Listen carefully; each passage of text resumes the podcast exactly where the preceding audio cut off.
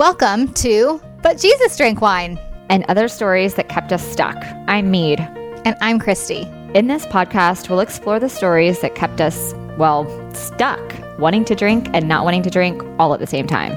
Join us as we show you that freedom from alcohol does not have to mean a life sentence of misery and missing out. But actually means living an authentic life full of peace, joy, and purpose. We have today a very, very, very special guest. We have Mr. William Porter, who is the author. If you're in the sober verse or the sober curiosity verse or any of it, you already know him, but I'm just going to tell you who he is. He has written Alcohol Explained. There are two, two volumes. Both are amazing. And then also the author of Nicotine Explained, This Naked Mind Nicotine, which he wrote with our pal Annie Grace and Diet and Fitness Explained. And then also, William, the, the workbook, right? Came out, I think, relatively recently, the Alcohol Explained workbook, Yes, um, yeah, that's right. Yeah. which is Yeah. really, really cool. I have a copy of that. He lives over here with me in London, not with me, but in the same city. And he's got two kids. Um, and we're so excited to chat with you today. Thank you for being here. oh, thank you for inviting me. Yeah, I was gonna. I, I was gonna say that I. This is, and I know I say this a lot with the guests that we have. We are so fortunate to have so many wonderful people that we get to have conversations with. But I was especially excited about this conversation, William, because alcohol explained is what my my clients and I refer to as like kind of the alcohol Bible. And so we, while we are Christian women who you know study scripture and meditate on scripture for truth and for um, renewing our minds and guarding our hearts and things like that. Alcohol Explained is this beautiful, for those of you who haven't read it, I highly, highly recommend getting it. You'll use it like a, like a reference, you know, a book. You'll pull it mm-hmm. off the shelf and, and easily be able to look up whatever you're searching for. I have clients that make one pagers with like the things that they've highlighted to just, you know, to kind of continue putting that information in front of them as it relates to how the truth about alcohol and how it affects our bodies and our brains and what to do about it when we realize that, yeah, it's, it's not serving us anymore. So thank you so much for joining us and jumping right into maybe one of the biggest stories. We talk about the stories that keep us stuck in these, in our drinking cycle, um, the over drinking cycle. And one of the big ones was it helps me relax. It helps me uh, relieve stress. I think that is so relatable. I've never, I've worked with thousands of people and I've never heard anyone say that that didn't apply to one of the reasons why they drank. And so I would love, maybe we could start there if you could maybe add some of the alcohol explained part as related to that story and why that story is why, while it may seem true, um, yeah, that it, why it's not. Yeah, no, absolutely. So, so I mean, that, that, be honest, that really is the starting point when you're talking about alcohol. It is, it, it's a sedative, a depressant. And of course, when I use the word depressant, I'm using it in its chemical sense as something that decreases or inhibits nerve activity. So when you consume it, you feel dulled, relaxed, whatever you want to call it. It has that sedative effect. And I think most people are kind of on board with that. But where it gets a lot more interesting is how the brain reacts to it. Because the human brain, um, it creates and excretes a huge array of its own chemicals, drugs and hormones. Now, a lot of these you and your listeners would have heard, you know, things like cortisol and adrenaline and dopamine and endorphins, all of these things. It's a phenomenally complicated process and we don't fully understand it. But what we do know as, as a principle is that the brain works by something called homeostasis, which is essentially a chemical balance. It's a balance for all these di- different chemicals, drugs and hormones. So your brain's constantly striving to maintain this chemical balance. So when you take something like alcohol, which is a sedative, your brain takes steps to counter it because your brain isn't designed to be working heavily sedated by this drug, this external drug. So it takes steps to counter it. So it releases things like adrenaline and cortisol, which is a stress hormone. But what it's really doing, it's, it's really trying to become overly sensitive to counteract the sedating effects of the alcohol. I- often think of it as one of those old fashioned weighing scales, you know, with the bar in the middle and, and, and the two, um, baskets at either side. So if you imagine when it's evenly balanced, generally you feel pretty good and positive. I'm not to say you don't have bad days. Everybody does, but your starting point generally is to feel fairly resilient and confident. But when you start taking alcohol, you're upsetting that chemical balance. So if you think one basket's for sedatives and one's for stimulants, which do the opposite of sedatives, they wake you up and make you feel more alert. So as you lump a load into the sedative, the depressant basket, your brain lumps a load into the stimulant basket to even things up. So the problem there is the alcohol wears off and it leaves corresponding feeling of anxiety. So whatever feeling of relaxation or sedation you get from alcohol, when it wears off, it leaves a corresponding feeling of anxiety. So unfortunately, there's no free lunch with it. Whatever you gain in one hand, you know, you give up a few hours later in the other as that overstimulation kicks in. It's colloquially, you probably heard of it, that anxiety, mm-hmm. that anxious feeling you get when you're hungover. Um, and, it, and that's basically the explanation for it, the chemical explanation for it. it. It sometimes helps, I think, to draw an analogy. If you think if you're driving a car, so if you think you're in a car and your goal is to drive at exactly 30 miles an hour, okay, but you've got a completely flat road. It's a nice sunny day. There's no rain, no wind. So you're driving along with your foot very specifically pressed on the accelerator. You don't have to move it at all and you're going along at 30 miles an hour. If then you come off the concrete road and hit mud and gravel and wet and all the rest of it, your vehicle's going to slow down. So you have to push your foot harder on the accelerator to try and get up to 30 miles an hour. Um, but then if you suddenly come off the gravel and the wet and the mud and go back onto the dry concrete, your vehicle's going to fly ahead out of all control.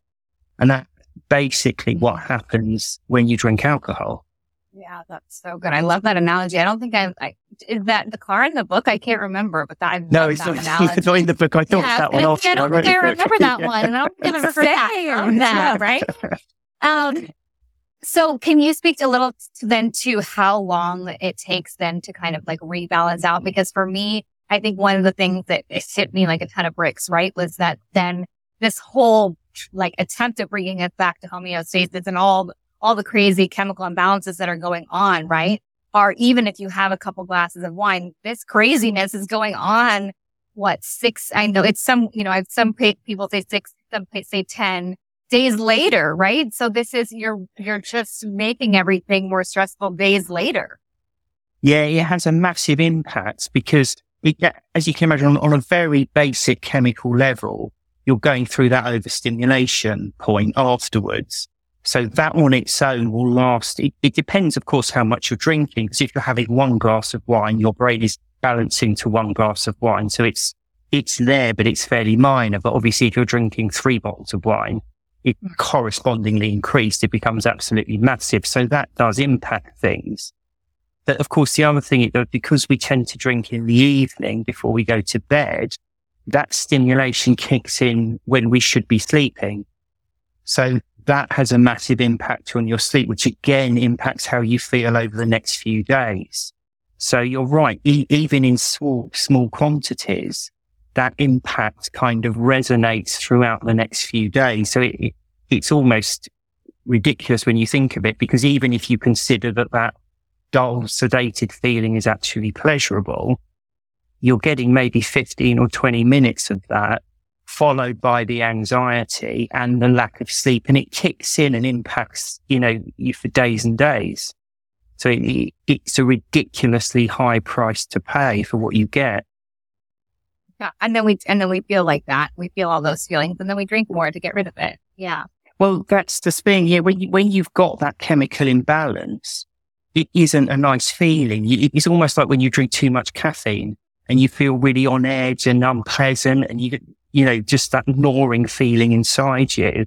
Um, there are two ways to get rid of that feeling. Okay, one is, as you said, just wait a few days for the chemical balance in your brain to get back to normal. But a far quicker way to get rid of that feeling is to have another drink. Because the reason you're feeling unpleasant is because your brain is geared up to work under the sedating effects of the alcohol, but the alcohol isn't there. It's almost making like an alcohol shaped gap in your brain. Um, and the quickest way to get rid of it is fill it with another drink. And that, unfortunately, is the great pleasure regular drinkers get from their nightly glass, two glasses, three glasses of wine, that wonderful feeling of relaxation and calmness that kicks in is no more than relieving an unpleasant feeling that it caused in the first place.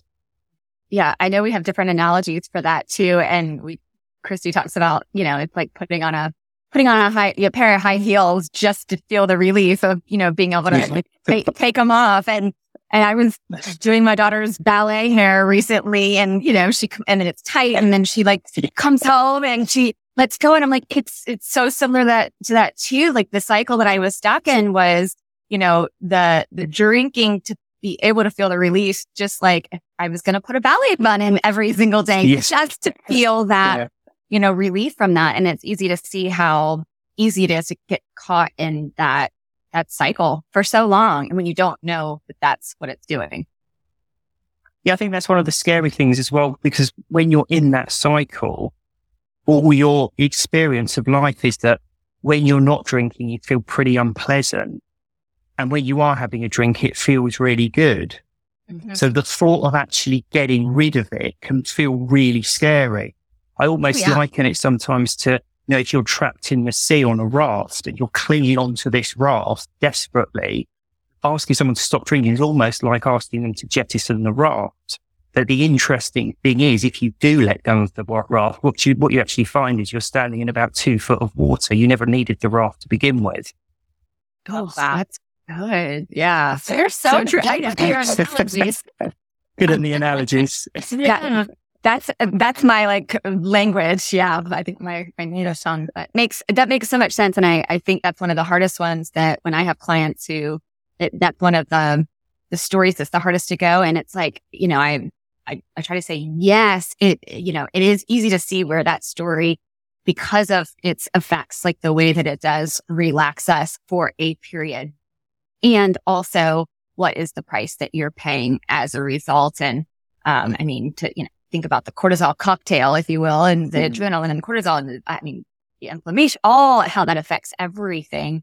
Um, and then without an ability to discharge that as well, or if we're stuck in that cycle, we're taking another drink as opposed to going and running and getting, you know, being able to expel that.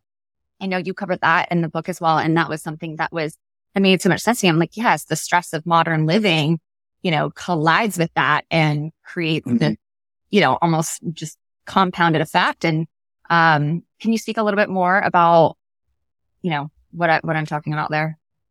Yeah, I think it's just, so, so modern living is not very well suited to human life as we evolved. So, you know, we're not really designed to sit completely sedentary for six, seven, eight hours a day in an office staring at a screen.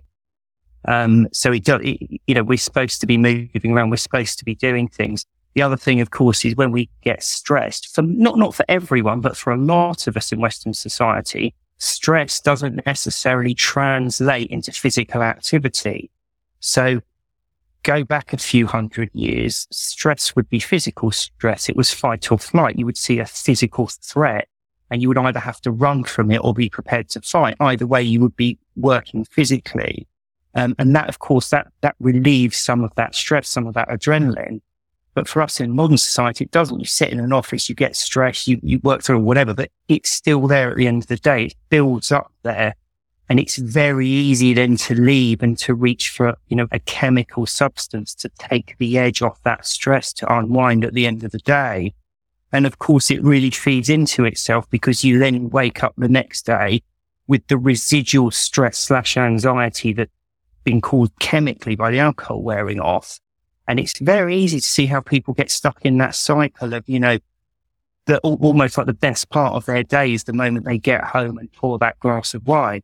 All they're um, really doing. Yeah. I think a lot of people, absolutely. You're yeah. just almost waiting for the day to end so you can get back and pour that glass of wine. Of course, it's so common that people don't see it as addiction but actually it's exactly what it is. You're causing that withdrawal, that unpleasant feeling, and then you're, you know, systematically relieving it at certain points during the day. Yeah. Yeah. one of the analogies that you also use, which I love, is that, and I'm going to butcher it, but the belief that we have about alcohol is what their bar is on our own prison. And yes. Yeah. And so one of those beliefs and the first bar to go for me, right, was the sleep, the sleep bar, because not even just like waking up because of the cortisol and all that and just like being wide awake at 3 a.m., but the quality of the sleep, right? Because your brain is not getting that true restorative rest. And so mm-hmm. that was the first one where I'm like, I need a glass, giant glass of Cabernet Sauvignon on my bedside table so that I can get a good night's sleep. Right. But when that went and then I wasn't even clocking the same amount of hours in bed. Right. I'm up at five now feeling great, but it's because of that quality of sleep. Can you speak a little bit to that like you do so eloquently in the book? Yeah, yeah, no, absolutely. So, um, a lot of people think sleep is just a question of, you know, you lie down in bed and you fall unconscious for a few hours and you get up and you're good to go. It, it, it, nothing as simple as that at all. When we humans sleep, we sleep through very spe- specific sleep cycles. Um, there's lots and lots of different sleep cycles. Um, so for example, there's deep sleep, which as you would expect, you're very deeply unconscious. But right on the other end of the scale, there's something called REM sleep, it stands for rapid eye movement. And the reason for that is when they monitor people in REM sleep, although their eyes are shut, they're flickering underneath their eyelids. Um, when, when they've attached sensors to people and monitored them through REM sleep, it's very interesting because their brain lights up almost as if they're fully awake. It's when we dream. Okay. So it's, it, it, it, we don't know massive amounts about it, but it's a crucial part of our sleep cycle.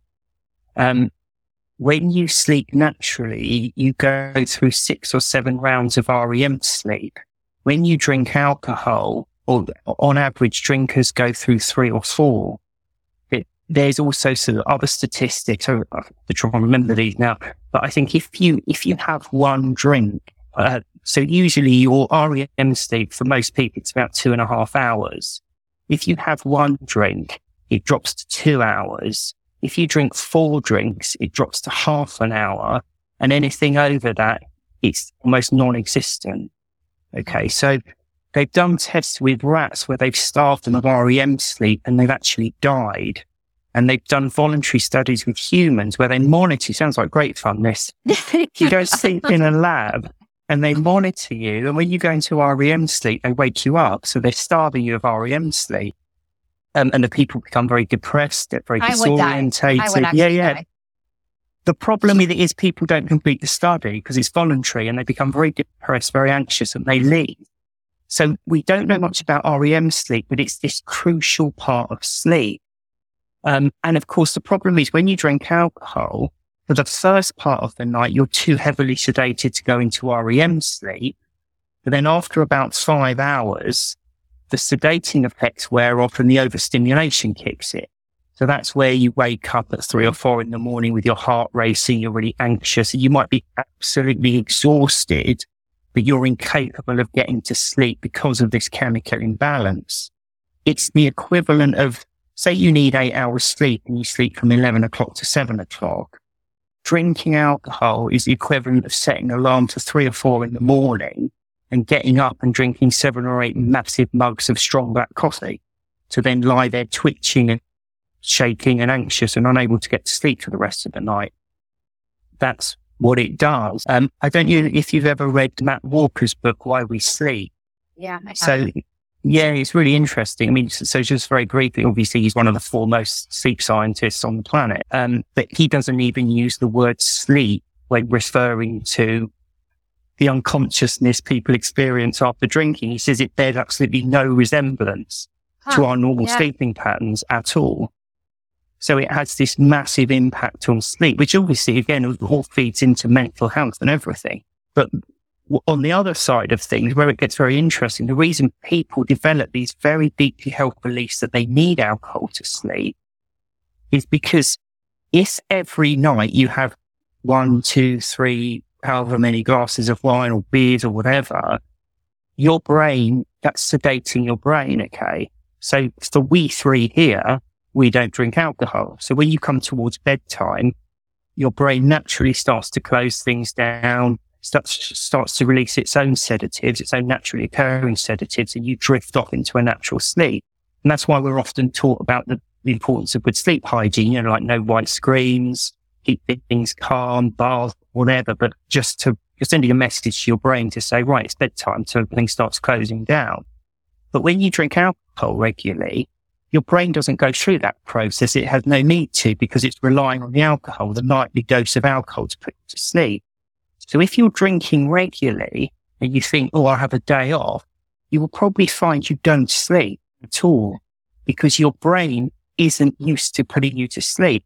So this is why people develop, talking about the, you know, what you mentioned before, Christy, about the bars, our beliefs about alcohol forming bars for the prison that keep us in, enslaved that's one of the ones because people's experiences, when I don't drink, I cannot sleep.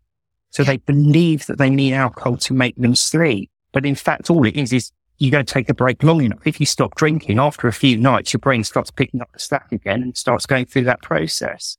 But if you're drinking regularly, you know, one night here or there just isn't enough. Yeah. I'm going to ask the question that I always get because you'll probably do it way better justice than I ever can. How long does that take then when you're trying to regulate your sleep again and you're going on a break from alcohol? So it's really hard to give a firm time scale, I'm afraid. So, so the yeah. first thing when you cut out alcohol, the first thing you will go through is that overstimulation stage where you're feeling like anxious, your appetite will drop off. You find it very hard to sleep. And that can last anything from one to five days.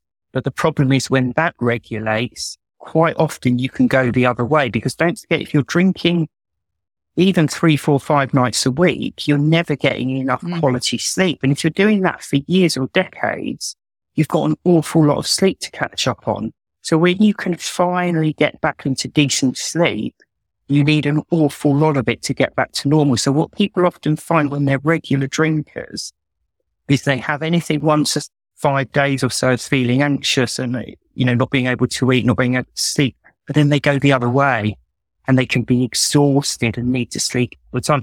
The longest I have heard that period lasts for was three months.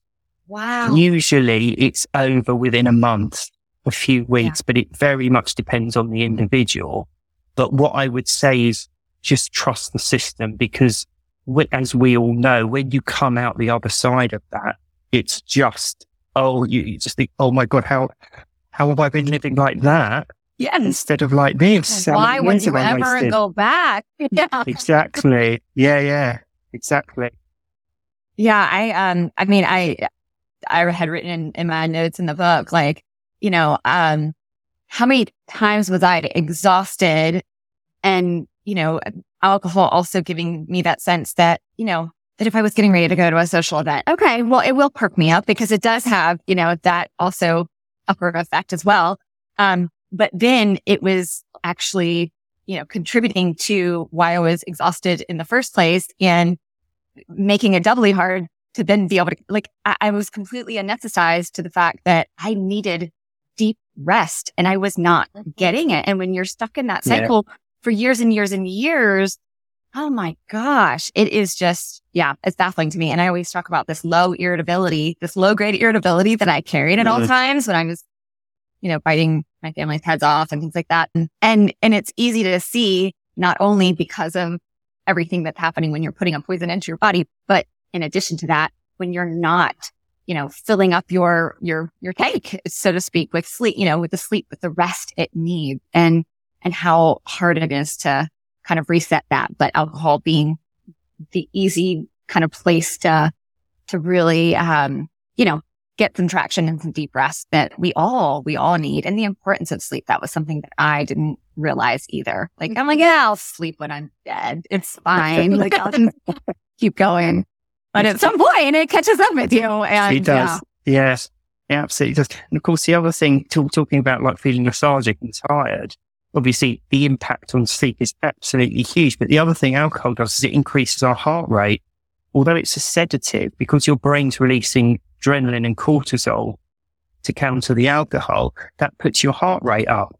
And that again is why after a few drinks, people will notice their heart rate go up, particularly when you wake up, you know, those three, 4 a.m. wake up, so your heart's really beating fast. But what a lot of people don't think, unfortunately, is that faster your heart goes, the more you want to sit down and rest. It's a simple fail-safe mechanism to stop you doing too much. And that's why exercise is difficult. You know, gentle exercise is fine, but the more you push yourself, the harder and harder and harder it becomes. So when your heart rate's already massively elevated, your energy levels are just dropped completely.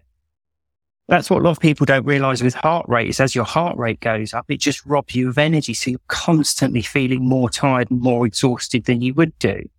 So that regular drinking, all of these things sort of meld in where you haven't slept properly, your anxiety levels are up, you're feeling really tired. And of course, all of those things are greatly improved by a drink because it's an anesthetic. Mm-hmm. So it correcting that chemical imbalance, which is making you feel better. It's anesthetizing the tiredness. So all of it, it appears to be crucial, but it's doing no more than relieving problems that it caused previously. And going to your point as well about it picking you up, um, it does because if you're not well, you feel, you know, when you're not well, you just want to crawl into bed and hide away. But when you feel well and healthy, you feel energetic. So when you're drinking alcohol, you're constantly ill because of that mm. chemical imbalance, the tiredness, the increase in heart rate, the fact that it is a poison anyway and is not good for you.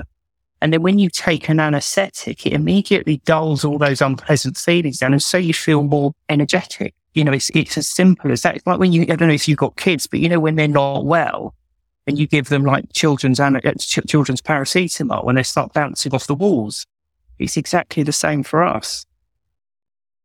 That's how I could put those party pants on. And despite, you know, feeling exhausted, I'm like, okay, let's, let's go. But yeah. Little did I know, I was just making it so much harder to, I mean, it just, yeah, it's just mind blowing. And it's, you know, so much of what you share and the way that you share it is so, it just like, I was like, oh my gosh, like I feel, I feel so normal, you know, in, in this now that I, that I see this. Um, it just really, it, it hits in a way that I think is really helpful. Um, one of my favorite things you say in the book, um, to kind of bring this in, I think it's just, it's so true. And this is not, I think with wine drinkers, we hear this a lot. Well, maybe beer drinkers too, but, um, alcohol and, and taste, you know, I really, I, I like the taste of it. And, um, if I may, I want to quote what you say about alcohol and taste.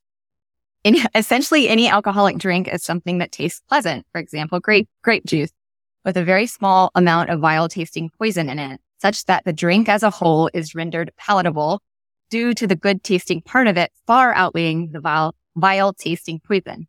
In the same way, if you put a small amount of dog urine in a glass of orange juice, it would be palatable, providing the amount of urine was small enough that the pleasant taste of orange juice masked it adequately. I was like, that right there is so, so brilliant and so true. Can, can you talk a little bit more about that, please?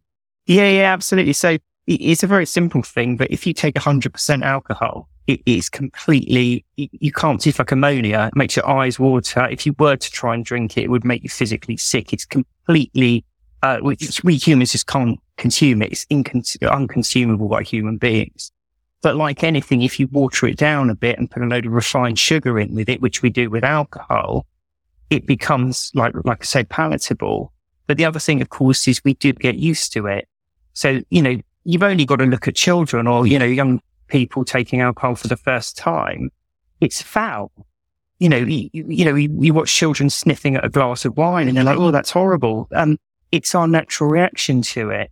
But like anything, if you take it regularly enough, you become used to it. Um, and also, of course, our body, uh, obviously we have the subconscious, which is a very interesting part of the brain. Um, but one of the things, it, it can adapt to different situations we, in fact, all animals on the planet, none of them have a food supply that is certain enough that you don't have to be prepared for it, it falls short. So you need to find something else. So, yeah, very simply, we have hunger. And the more hungry you become, the more desperate you will become to try anything and to eat anything. Um, if you eat something that's unpalatable, but it appears to convey a benefit, your brain will start to want to desire it. You know, a lot of people say your taste buds change as you get older. Your taste buds don't change. Your taste buds are simply receptors. They're, they're receptors. Um, and the food doesn't change either. It's a chemical reaction. Taste is a chemical reaction between the, the receptors in your mouth and the food, it does not change. But what does change is how your brain interprets it. So originally it will interpret it as this is strange and unusual. I don't like it. But if you have it enough times and it appears to get rid of your hunger and makes you feel slightly better when you have it, you will change your perception of it. And that's exactly what we do with alcohol. The first time we drink it, it tastes foul because it is poisonous and we are, you know, we're pre-programmed genetically to find it disgusting.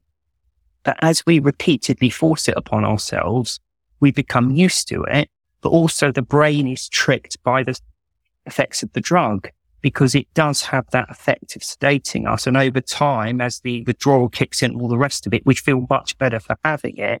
So our brain starts to reinterpret that from, you know, this is disgusting to actually, okay, it is disgusting, but it makes us feel better. So we'll start to find it more palatable. So good. It's so good.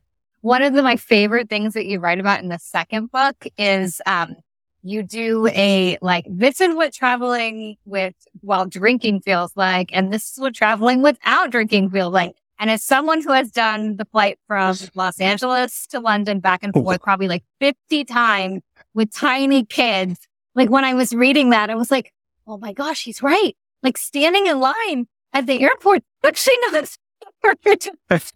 them sitting and being able to actually, when they're, when the kids are old enough to unplug and just watch screen, like Yeah. sitting on an airplane for like 11 hours is actually, dare I say it, relaxing when you Yeah. don't have phones or you can shut down your work for a bit. Right. And so I was just Yeah. like, oh my gosh, this is so true. And I always, I always direct my clients to that when they're talking about like doing their first alcohol free vacation because it's like, really, like, how do you want to come back from your holiday? Like, do you want to come back rested or do you want to come back wanting to murder your family? You know, needing another holiday to get over it. It's so true. Well, that was the thing I found. It was like the first time I went on a plane not drinking. And I just assumed that being on a plane made me feel kind of like really anxious and unpleasant. And, and, but it wasn't. It was the alcohol wearing off that was the unpleasant feeling. And actually it's fine. You just sit on, you sit down for a few hours, which for most people is quite a pleasant thing to do. And you're right. I switch off all your work emails and laptop and sit Yeah. with a book or something. It's not a problem.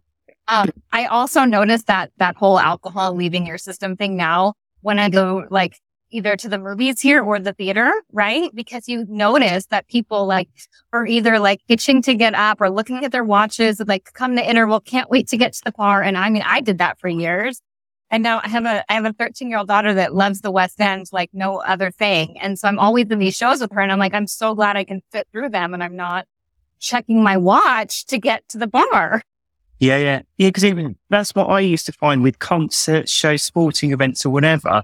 It's a lovely idea to sit there. Oh, yeah, I'll sit there and have a glass of wine or a beer or something and watch it. But you're either obsessing about the next one or else going to the toilet, which was the other thing. I'd be up to the Mhm. toilet every five minutes or queuing to queuing at the bar because everyone's doing the same thing. So between, you know, getting alcohol inside you and then getting rid of it afterwards, you end up missing virtually the whole event anyway. That's true. That I had that reminder loud and clear this summer when I went to one of my favorite concerts and um and you know you wait for the song that like you that's Mm. not as popular right but then everybody leaves and floods the bar at that point and I'm sitting there with the song that's not as fun and everybody's left me which I'm like this is incredible I'm I just get to sit here and and they're all fighting for a room at the bar and using the Yeah. using the bathroom too and like, ah, just another reminder of why I just, I love not being, you know, not ever having to drink again. Would you briefly give us your, um, your kind of your story? Like, how did you get to where you live alcohol free? What is, what is your background? Yeah, yeah, sure. So, so I, I mean, I started drinking and smoking when I was about 14. And then I gave up smoking, I think in my mid twenties. I, I don't know if you've heard of Allen Carr, but his Mhm. quit smoking book. Um, and I found that really interesting because he took such a kind of pragmatic and common sense approach to it. And I ended up reading a lot of his stuff and I read his alcohol book, which I- kind of enjoyed at one level, but on the other level, it, a lot of what he said didn't seem to quite ring true with me. So, for example, he said that um, there's no physical withdrawal to alcohol, which wasn't my experience of it at all. I found myself very anxious and shaky after I've been drinking a lot. Mhm. Um, and he also said that when we start drinking, the reason why it's hard to just have one or two and why you want to keep drinking is because it dehydrates you, but it makes you thirsty and you want to drink more. And again, that just wasn't my experience. I, I always found it hard to stop drinking when I started, but it was never because I was thirsty. I was always chasing a particular feeling. So I think I stopped smoking, but I continued to drink for 25 years.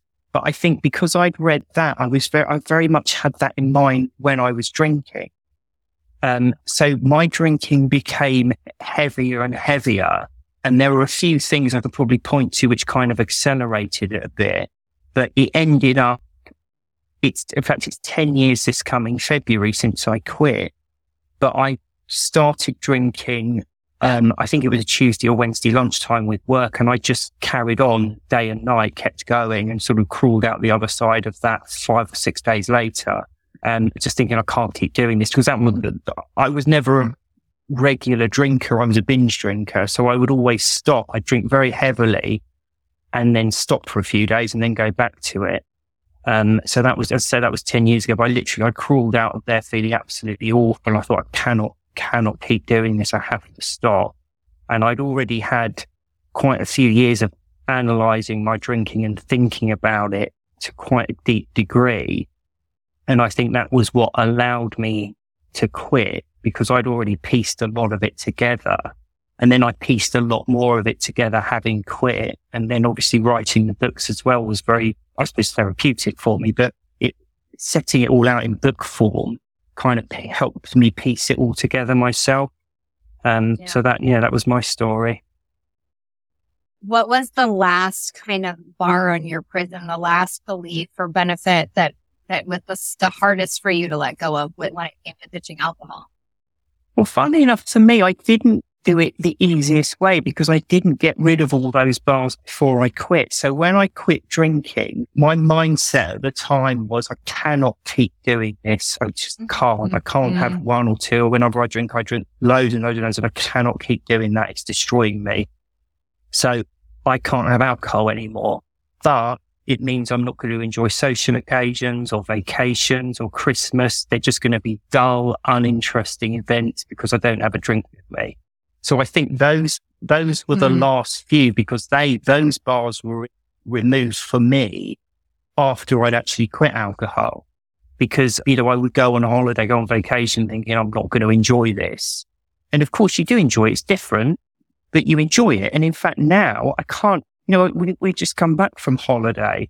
Um, and, and there's people that, that literally, and this is what I used to do. And I don't I find it surprising, but it just, it's odd yeah. for me to think that I was doing this same thing. For me, it was about alcohol. It was about a week or two weeks where I could drink unrestrainedly. Yeah. Um, and, and that's what I was interested in. You know, getting to the airport was exciting, not because I was getting on a plane to go on holiday, but because I could go straight to the bar at six in the morning and start drinking. Yes. Um, and, and that was the fun bit for me. And, and so it was actually realizing, you know what? The only thing I enjoyed about it was the alcohol. And now the alcohol's gone. I can actually enjoy the holiday. You know, I can sit and relax. I can enjoy the food. I can get loads of sleep and proper sleep. So I feel good. I can go for walks around the local town. I can do whatever I like. There's no work. I don't have to cook or clean or anything. I'm actually enjoying the holiday rather than enjoying being allowed for two weeks of the year being able to drink as much as I want. Yeah. So those were the last bars that disappeared for me, socializing and enjoying like Christmas, family barbecues, holidays, vacations, all of it without alcohol. And as I say, the reason they were last is because for me, I had to experience it and to realize actually there's more to life than drinking. Yeah. So true. So good. Yeah. I, that was a big, big story for me too. There, I didn't think there'd be any way to enjoy those things. But to be fair, I've never been on vacation without alcohol. That, and that's something that, yeah, you know, I coach clients all the time. I'm like, but have you ever done a vacation without alcohol? You have nothing to compare it to. So just at least, you know, try, give it a good try and see what you, you know, make that kind of like experimental mindset of it and see what is mm different. And, um, you can always go back to the next vacation and, and drink if you want. Like if it's not yeah. enjoyable, but just yeah. see what you're missing. So, um, yeah, I think that's so relatable I wanted to touch on this because I, with a little bit of time we have left, um, because, you know, talking about the stories that keep us stuck and the head noise that comes along with, you know, the, being stuck in that cycle. Um, can you kind of touch on the spiral of craving and how, Yeah. I mean, like this is like, y'all, if you've made it this far in the, you know, listening to this, like do not stop now. Like this is going to be like light bulbs. Um, yeah, if you could kind of walk us through that a little. So yeah, it's good that we mentioned that because obviously we've talked about the mechanics of drinking, how it makes you feel before, during, and after. But of course, for me personally, the backbone of it wasn't that aspect. It was what you've just mentioned, what I call the spiral of craving. And it's almost like that session, that preoccupation with something. And I think it's always useful to give an example here because let's say you're a habitual evening wine drinker. Okay. So you've been at work or you've been running around after the kids or housework or whatever it might be you've been doing all day. And you're really looking forward to your five o'clock glass of wine. Now that should be inherently enjoyable. Like I'm work at work at the moment. I'm looking forward to going home, sitting down and relaxing. So when you're working or running around during the day, when you get to the evening to you time, that should be inherently enjoyable. It doesn't matter what you're doing, whether you're just sat at home in front of the TV or reading a book or out with friends, or, you know, we've just been talking about vacations. Let's say it's a big one and you're going on vacation. All of those things are inherently enjoyable situations. Okay. But to enjoy them, you have to be paying attention to them and appreciating them. Okay. So if you're trying to do any one of those things, but you start thinking, you know what? I'd really like a drink to top it off, but I can't have one because it's not good for me. I'm trying to quit, but could I have one on just this occasion? Wouldn't it be lovely? Suddenly you're not thinking about the vacation, the relaxing at home, the nice meal, the company of your friends. That, all of that might as well not exist. You might as well be sat in a prison cell for all the attention you're paying and all the pleasure you're getting from it. Because in instead, your attention is taken up with this unpleasant internal tantrum about whether or not you can't drink. Mm, so if you then give up and think, you know what, this is intolerable. I deserve some pleasure out of life and I can't enjoy myself without it. You have your glass of wine. It's a placebo at that point because it's releasing you from that unpleasant internal tantrum and it's allowing you to concentrate on the TV program, concentrate on your book, enjoy your meal, enjoy the company of your friends or enjoy your vacation, whatever it is. It's not actually doing anything other, than removing that unpleasant internal tantrum that you're dealing with, that craving. And of course, our experience then is when I didn't have a drink, I didn't enjoy my vacation, evening out with friends, evening at home, whatever. But when I had the drink, I could enjoy it. And in that way, again, talking about the bars, that becomes another really important bar in our prison. And it's a bar that says alcohol tops everything off. And without it, I really don't enjoy anything else. So just to explain what that process is, it's when you start basically fantasizing about something. So you're sat there and you're thinking about that, you know, pouring a glass of wine or that ice cold beer or whatever. And oh, wouldn't it be perfect? Wouldn't I feel good? And so you're almost teasing yourself. It's like being hungry and teasing yourself with the thought of your favorite food. It's not a pleasant place to be. And funny enough, I was talking to my sister about this and she was talking about her own drinking and she was saying to me, I, you know, I read in your book about this craving. She said, I don't really have these massive cravings that you talk about. And I said, well, craving's the extreme side of it, but it doesn't have to be like a real white knuckle craving. It can just be a mild distraction. You know, you might be out with friends and enjoying their company, but at odd moments just think, oh, if only I could have a drink. It's like a cloud hanging over you. In its most extreme form, it's that real gut wrenching craving for something, but it goes all the way down to, like I say, just to like a mild distraction, but it's still there. But the key is it's a purely conscious thought process and having a drink relieves it, but it isn't actually doing anything. It's just removing a thing that it's created in the first place. It's such a trick, such a trap. It's just a- yeah. Yeah, it is. It's such a lie. It's so all But- such a lie. But I mean, it's it's so similar to when I was pregnant. I I don't crave tuna fish. regularly, mm-hmm. like like a tuna fish sandwich. But when I was pregnant, all three of my pregnancies, I like I craved it. And I mean, I know you can whatever, and I maybe had it, but I had to pay attention to it. And it was the same for sushi. It was like, my gosh, I've never wanted it more. And yet another thing that trapped me in the drinking cycle. Like there's like a Yeah. hundred things. I'm like, of course it did, you know, and that's where Yeah. we talk about too, where, you know, if we can start it from that, if we start from that place of feeling like, oh, what's wrong with me and that shame place where I started and a lot of people say, you know, start and just open to the information, um, you know, the facts, the truth and get curious about it. It's like, wow, no, this, this is my responsibility, but it's, it's not my fault. And I'm so Yeah. grateful. I know what I know now and I'm able to, uh, you know, I was able to apply it, get that experiential knowledge that says, yeah, vacation is a whole lot more fun this way and all of these things.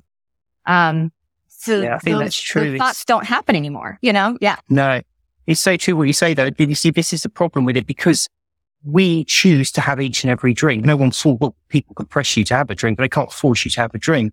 So because we choose and we want every single one of these drinks, we start to think it's our fault and there's something wrong with us. And that's true for everyone. I think when they start to realize it's not what it's always cracked up to be, we blame ourselves for it. But that, that's the key point. You're not to blame for this. It's an addictive substance. And over time, with repeated doses, you become addicted to it. It's as simple as that. There's nothing wrong with you personally. It's the substance. Yeah.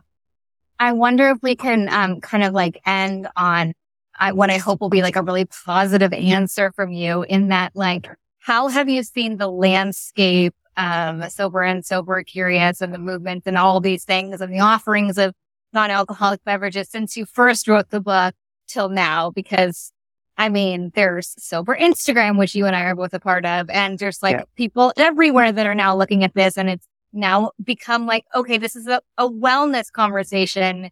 You know, this Mhm. is the biggest health hack that you can actually do. This is for anti-aging, all of it. Now we're finally, finally starting to like really talk about it. Like what, what has that change in landscape look like from your perspective? So, so the biggest change from what I see of it is it's no longer what it used to be when I first wrote the book. It was people who were, you know, chronically alcohol dependent that were looking to stop because they were chronically alcohol dependent. But now that's not what people are asking themselves. They're no longer thinking, do I have a serious dependency on alcohol? They're asking, in my mind, the correct question. Am I getting more out of this than I'm putting in? And mm-hmm. the mm-hmm. answer is no, of course not. So it's opened up that sobriety to, to everyone, no matter who they are. You know, there's people, I, I- know people who drank one or two glasses of red wine a week. You know, in most contexts, that would be considered completely normal and healthy, but they'd quit. And with good reason, because it's not benefiting them. And I think that's, that's the big change. It's that shift in perception, that's shift in perspective from before, this is a great substance and I only give it up if I have to, to mm-hmm. thinking, actually, this is not a great substance at all. Yeah. Yeah. What is one, um, So tiny new action that you would leave our listeners with besides go buy the Uh-uh. book? Yeah, that, that's what I would say, y'all. Yes, yeah, same. Go get the alcohol Bible. It's called Yeah. Alcohol Explained. Yeah. I would say to people to really concentrate because we're all incredibly busy people and we don't have enough time to sit and really concentrate on the experiences as we go through them.